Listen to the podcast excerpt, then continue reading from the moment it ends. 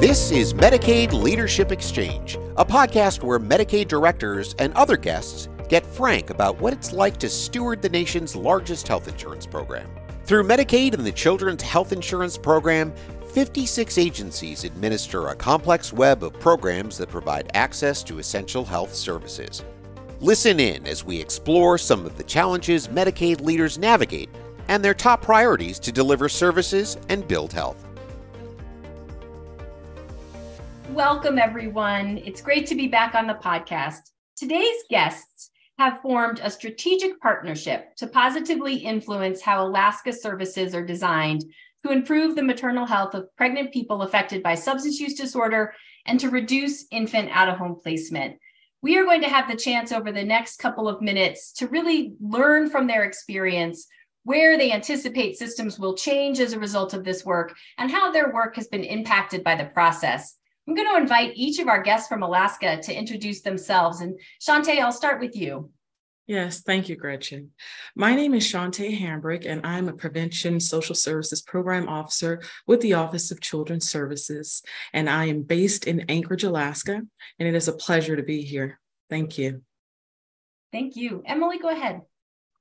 Hi, my name is Emily Urlacher. I am the Early Childhood Systems Specialist with the Division of Public Health, Department of Health, State of Alaska. I am also based in Anchorage, Alaska.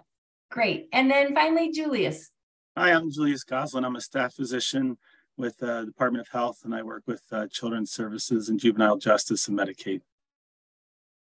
Terrific. So, as I mentioned in my opening comments, this project and this work has really been about supporting uh, pregnant people on their journey to becoming uh, parents. And I wanted to just give you all the chance to tell us how you first got involved in this work, and in particular, why you wanted to be a part of an effort to align early childhood and Medicaid systems, which has really been part of what's been supporting your effort.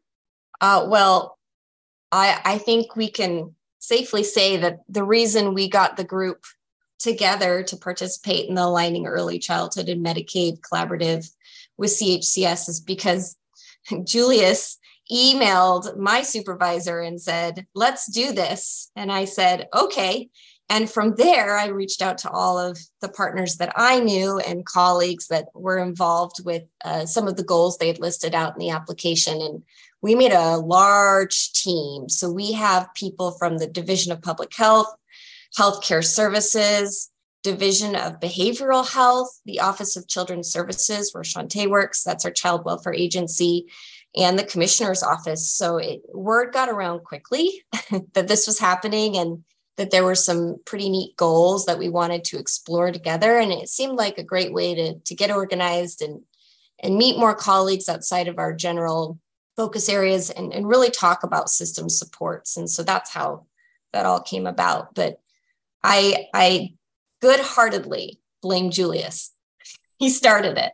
Yeah, I mean, I think one of the exciting things about this was just um, all the passion that people had, um, you know, for for our children, and um, so you know, it, it's kind of in the title. But when we got into it, we realized just how passionate people were, because we had a hard time finding a focus that everyone w- could agree on.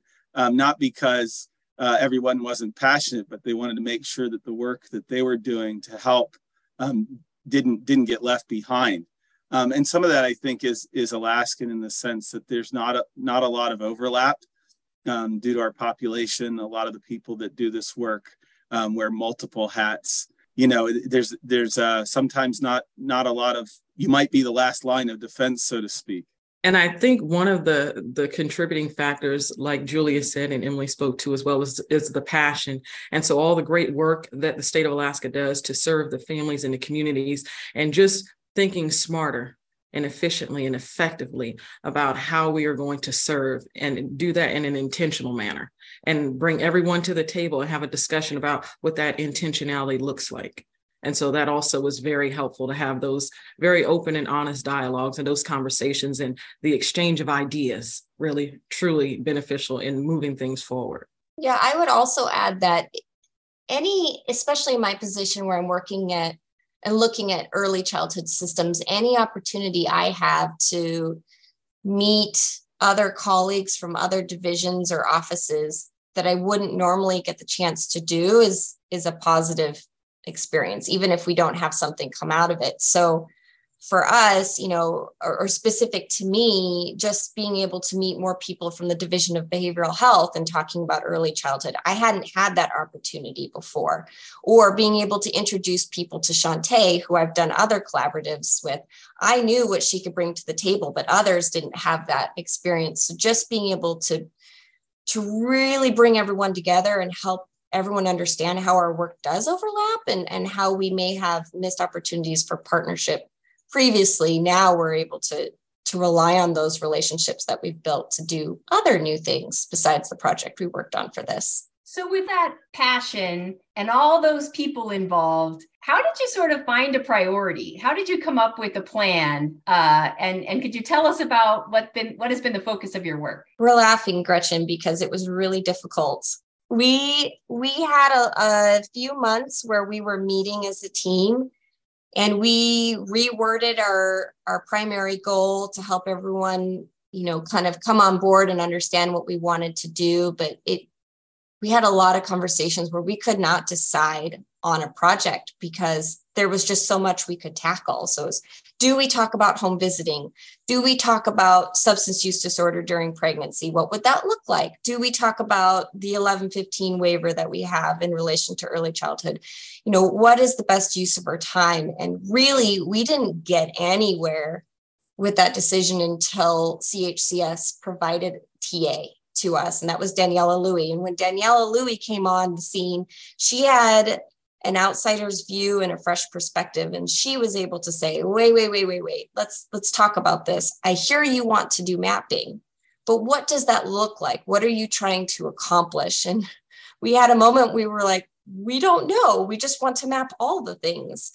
And and so with daniela we were able to to figure out okay we're not going to map what we're doing with each other because that was a discussion we had. We're going to map based on our primary focus, which we chose as, as um, substance use disorder during pregnancy and trying to prevent out of home placement of children. And so, with that, she said, okay, what about trying something called journey mapping, where we can find out what you know as state employees, we can find out what uh, providers of all types out in the, the state know or are experiencing. And then we can find out what the family knows and we can see where there are areas where we're not communicating or misunderstanding, or maybe there's a barrier in services we weren't aware of. And that really, there was this big light bulb aha moment. We're like, oh, that's so smart. Yeah, we want to do that. And then we went on the journey for for that journey of journey mapping is what we did. And um, I think one of the things Daniela did uh, for the group was she was very patient and she was also very flexible. It took quite a while to uh, get the team to all agree on that focus that the you know to basically align the, the things they were passionate about so that we could all agree on that focus and daniela had to do quite a bit of explaining what journey mapping is and like there were there were different ways we could do it but we couldn't do it all at once one of the things that was really uh, cool that came out of that was just the the passion for our people basically. We, we didn't want to do you know the, the whole concept of yeah you got to address the policy but the policy has to meet people where they live. And i think that was the thing that was the, the, the core of the passion that came out at the end is that yes we want to change things but it has to meet people where they live and it has to happen in a reasonable time frame and i think um, i think daniela really helped us get there and even after the project was well underway, there were a number of times we came back. Um, we had interest from people who weren't on the on this large team that we had, uh, and there's like, oh, we want to we want to do journey mapping somewhere else, and we had to kind of say, well, wait a minute, we need to figure out clearly what journey mapping is and make sure that we know how to use it, um, and and then of course we'll we'll keep doing more and more and I really like the the concept of journey mapping and all that it brought to the table because for many of us we had never heard of that. we had never heard of that. But it was quite and we we talk about lived experiences in the communities. It was definitely something to put in our memory bank for moving forward. And that won't be the last fortunately because we we all collaborated. We have an understanding and you know Emily spoke about uh, Daniela's contribution in helping us move things along. But I think now, since we understand a little bit more, you know, we're not experts in journey mapping by far, but to have that experience and we know that it can work and it can work in different systems, in different communities, on different ideas. And so just being open being open to have those discussions is is really important. And i think that's where we found the success. Yes everything we want to talk about in all the different departments and all the wonderful work we do to serve communities but how can we focus that like a laser and and pick something that's going to really reach and be impactful? And so i would say for the journey mapping that was the most difficult part um, is coming to that consensus about where we're going to drive, how we're going to get there. Um, but it worked very smoothly um, after we got over the bumpy roads. yeah, I mean, it sounds like, and I think we've all had this experience where having the right tool for the right challenge is like you know 60% of the of the getting it right right you have to if you're using the right structure so it sounds like journey mapping certainly was and for those of you listening to the podcast, there'll be some additional resources about uh, journey mapping that come out from CHCS, uh, highlighting it as a really valuable technique to learn and see how systems work from the point of view of a variety of people. What's the journey from a variety or from the perspective of a provider or from someone who's trying to access services? So maybe you can start to share with what you've learned so far. What have been some of the things that um, you've learned or come to understand better as you've gone through this work?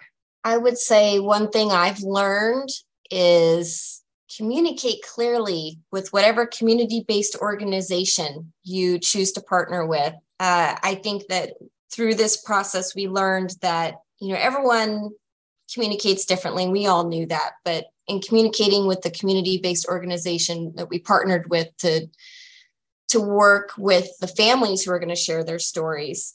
There were things that we didn't think of as state employees. For example, in the region that we're looking to, to gather these stories from families, the community based organization said, Hold on, you forgot. This is an area where subsistence living and practices happen. We lay off our staff at the end of May. So you have to match your timeline to that. And it wasn't something that crossed our minds as state employees right away because we work year round. It's, so things like that, I think we've we've definitely learned to to bring the community-based organization on maybe earlier and and have more consistent conversations with them. But I think also don't be something I've learned from this is don't be afraid to ask more people than maybe you want to join because not everyone can and, um, you know, for a provider, there are so many different types of providers out there, right? And so we, what we learned from Daniela was is to really open the door and, and invite all sorts of providers, but also recognize that their time is, of course, valuable. And so for us, one thing we learned was for that region specifically in providers, you know, there's very few. And so we we offered an incentive of a donation to the women's shelter there. So in in their time their valuable time as professionals and sharing their experiences, they knew that something was coming to the community for that. And and I think that was a game changer in recruiting that level, that provider level. Yeah, what an innovative way to do it. Um, you know, often we think about incentives for the individual, but it makes a lot of sense to make that incentive about investing in the community directly. So, um, what a what a learning to take from this for sure.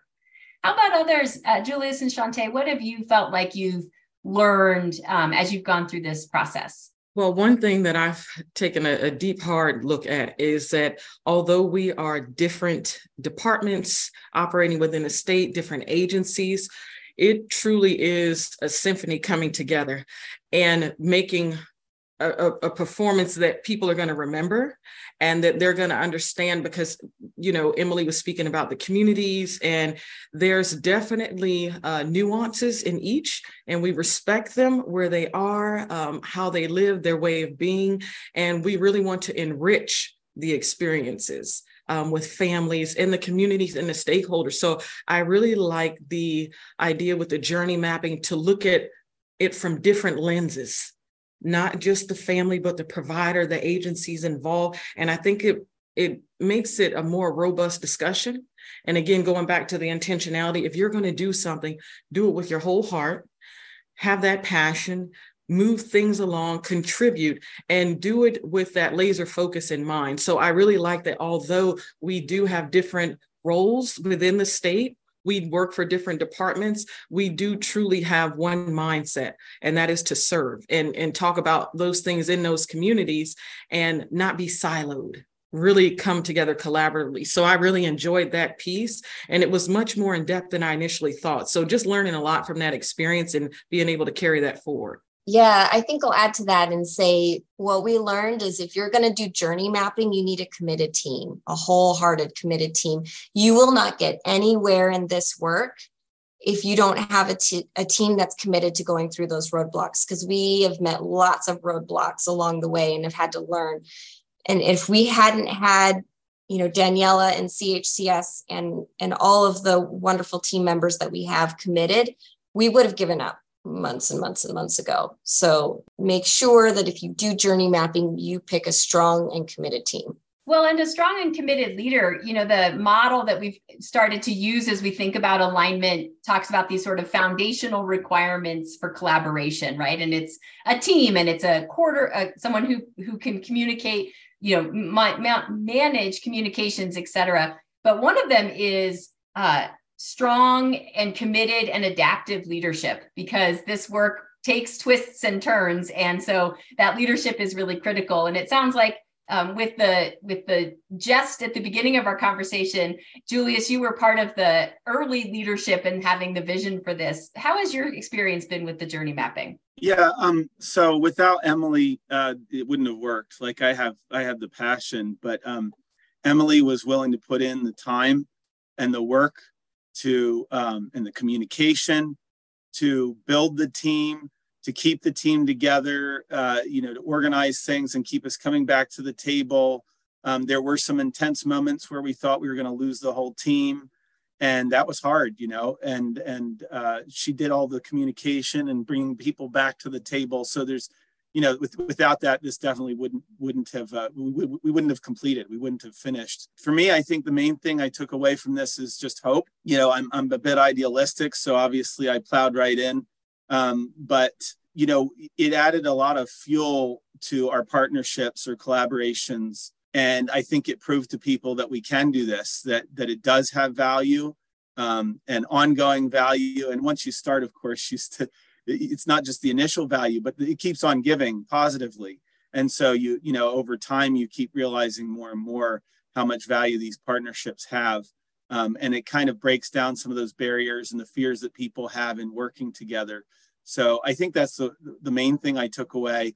You know, I learned a lot about um, and dug dug deeper into human centered design and journey mapping, and um, you know, uh, Daniela was skillful at talking to us about the empathy portion so that we could all get on board. Yeah, and talk to me a little bit more about that empathy. You know, I certainly remember when I was Medicaid director, I was invited to sit in on a sort of evening session with a group of women who were participating in like an economic mobility program at their local level. And it was wonderful in that i got to learn you know people waited for three hours on our customer call center line and you know that um, you know they were getting up at 6 a.m to get in the queue and you know really disturbing things that i had to go back and reconcile with our team. But it is uh, it requires a lot of empathy to sit and listen and learn about how your systems are not meeting people's needs and the struggles that families face. So how did empathy play a role in this work?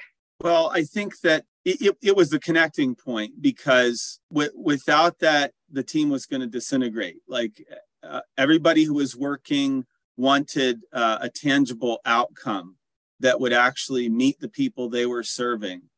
And then there was a piece of this because we realized very quickly that everybody we needed in the room wasn't there. And we also realized that we wouldn't be able to quickly get everybody in the room that we wanted in the room.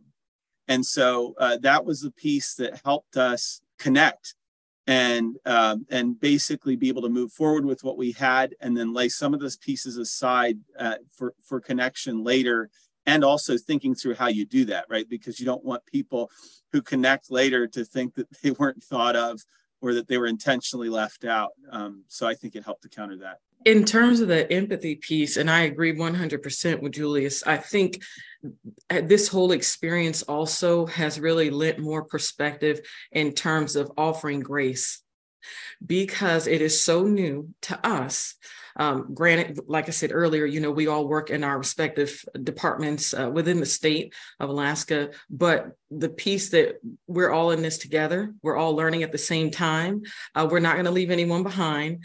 Every idea can be brought up for consideration um, in a respectful manner. And I really found that offering each other grace, because there were some times there where we were scratching our heads. Um, but again, we had that guidance through Daniela. And so I think it, it showed us that, yes, we have the passion and you can have that passion and it really adds a steam to the locomotive that makes it go, but you don't want to go amiss. Like you don't want your, your route to, to go off the side, you know, go off the rails literally. So, I mean, being able to say we're new at this, we're learning, but oh, buddy, once we get it, once we get a clear understanding of how we're going to navigate, it's game on. So I think just having that that space for us to say, okay, we don't we don't know everything, we're learning, but also be patient in that process. But looking from a a journey, the actual journey mapping tool perspective, empathy is just the first pillar of the whole journey mapping process. And so really we say we're journey mapping and we are but it's a very small you know tip of the iceberg of where we could go with the whole um, the whole tool. And and had we had more time and and funding we probably could have done something bigger but this was a nice warm up and, and starting with the most important part which is the empathy piece and, and understanding where everyone is coming from at the different levels and what they're experiencing.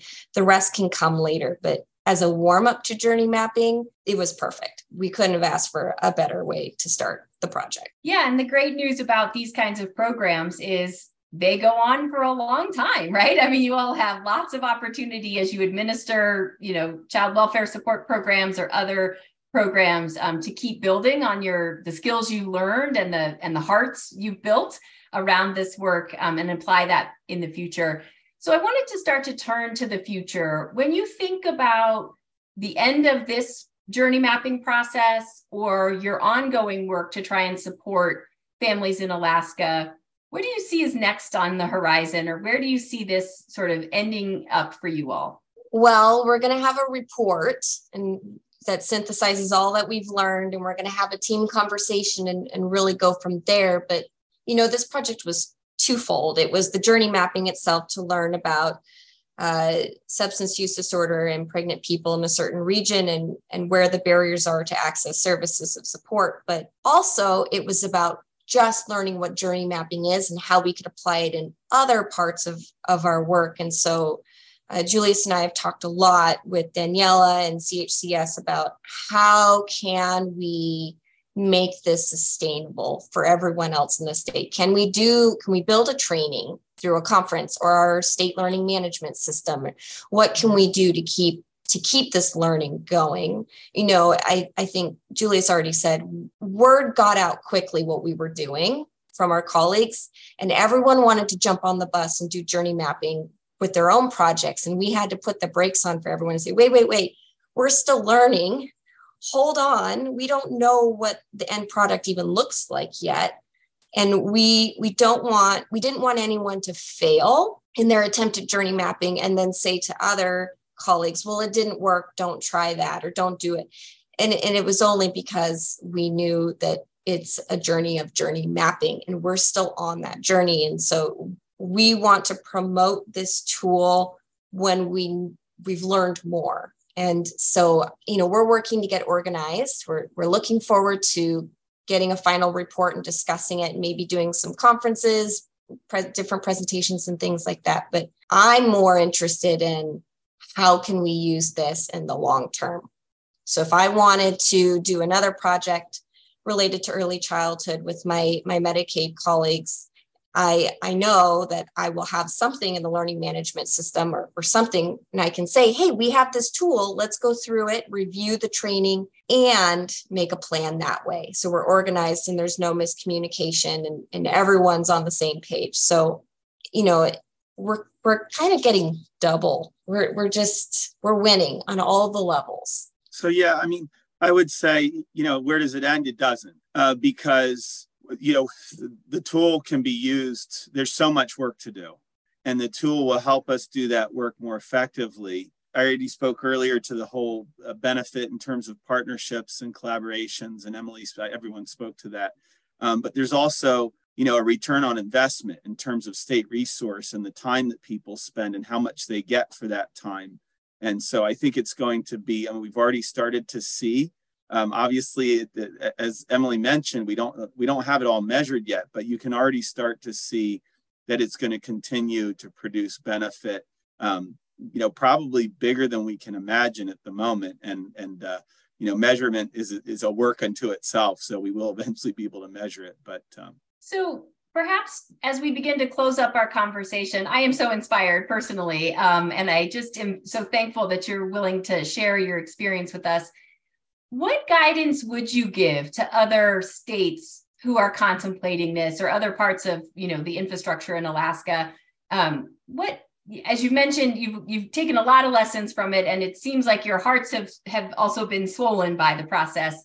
Um, what would you say, or what advice would you give to other state Medicaid agencies if they're contemplating ways to better understand and serve people with really complex needs and people who are served by multiple programs, right? I mean, that's the alignment part is um, individuals with substance use disorder who are pregnant have a lot of systems that are trying to, to support them. Um, so what advice would you give? I would say focus on tangible and actionable things. That was the one thing uh, we started out at the beginning of this saying, whatever we do with this, it has to be, there has to be tangible action for every participant on the team and we knew that that meant there would be tangible action for you know for alaskans that we were serving i would say that be ready to explore um, the unknown with all of it with the discussions uh, be very open to hearing the strengths the challenges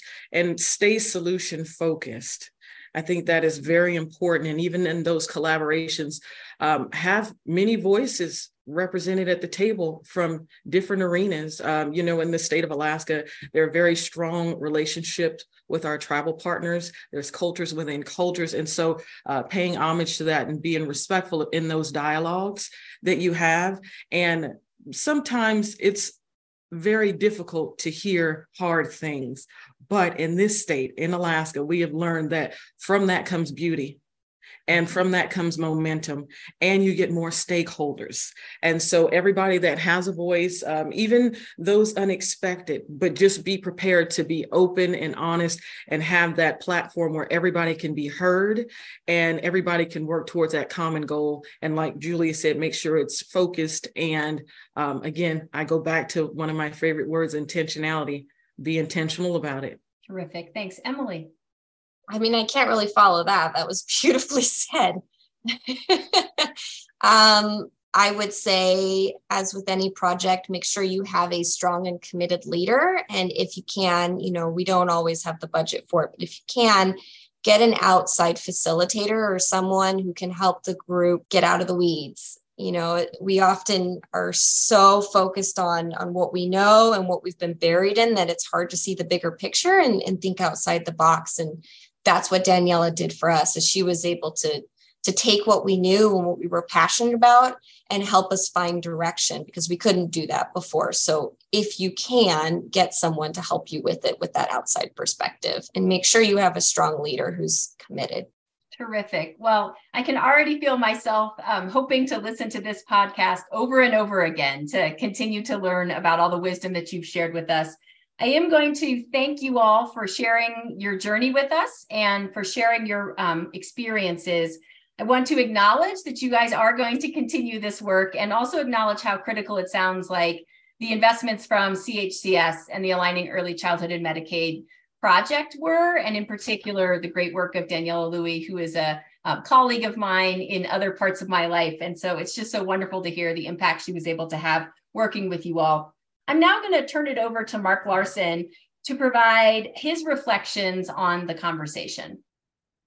Thank you, Gretchen. Emily, Shontey, Julius, I just want to say thank you for sharing the stories with us today. Hard not to recognize the importance that the three of you played as champions in this effort. And Julius, you started us off by uh, sharing that that spirit of let's do this together. And uh, certainly, when we try to work across sectors uh, and particularly with the community, the role of that you have played as champions is, is certainly uh, crucial to building the momentum. But it, I'm inspired by the way in which you've told the story of using journey mapping as a way to get to and through the hard work of uh, creating process so that you can make decisions together and uh, maybe importantly to be able to resolve conflict together to get to clarity about what you'll do together. Shontey, I loved your your imagery overall, but in particular, you made the the mention of getting to where are we going to drive together after we got over the bumpy road, uh, which is probably an Alaska image that many other states don't have the, the same picture of. But we often talk about the role of process and governance in building trust. Uh, but this was such a lovely example of where you use journey mapping to help create that process of how to move from just the shared sense of vision and purpose to something concrete. And that's a lesson for all of us that that important investment in the time, uh, the intentionality, importantly, that you're focused on the power dynamics involved, particularly in working with, with community. Having the process to be able to work through that is so important. And thank you for sharing your story. And I'm excited to hear where those roads continue to take you. This podcast is a collaboration between the Center for Healthcare Strategies and the National Association of Medicaid Directors. It is made possible by the Robert Wood Johnson Foundation.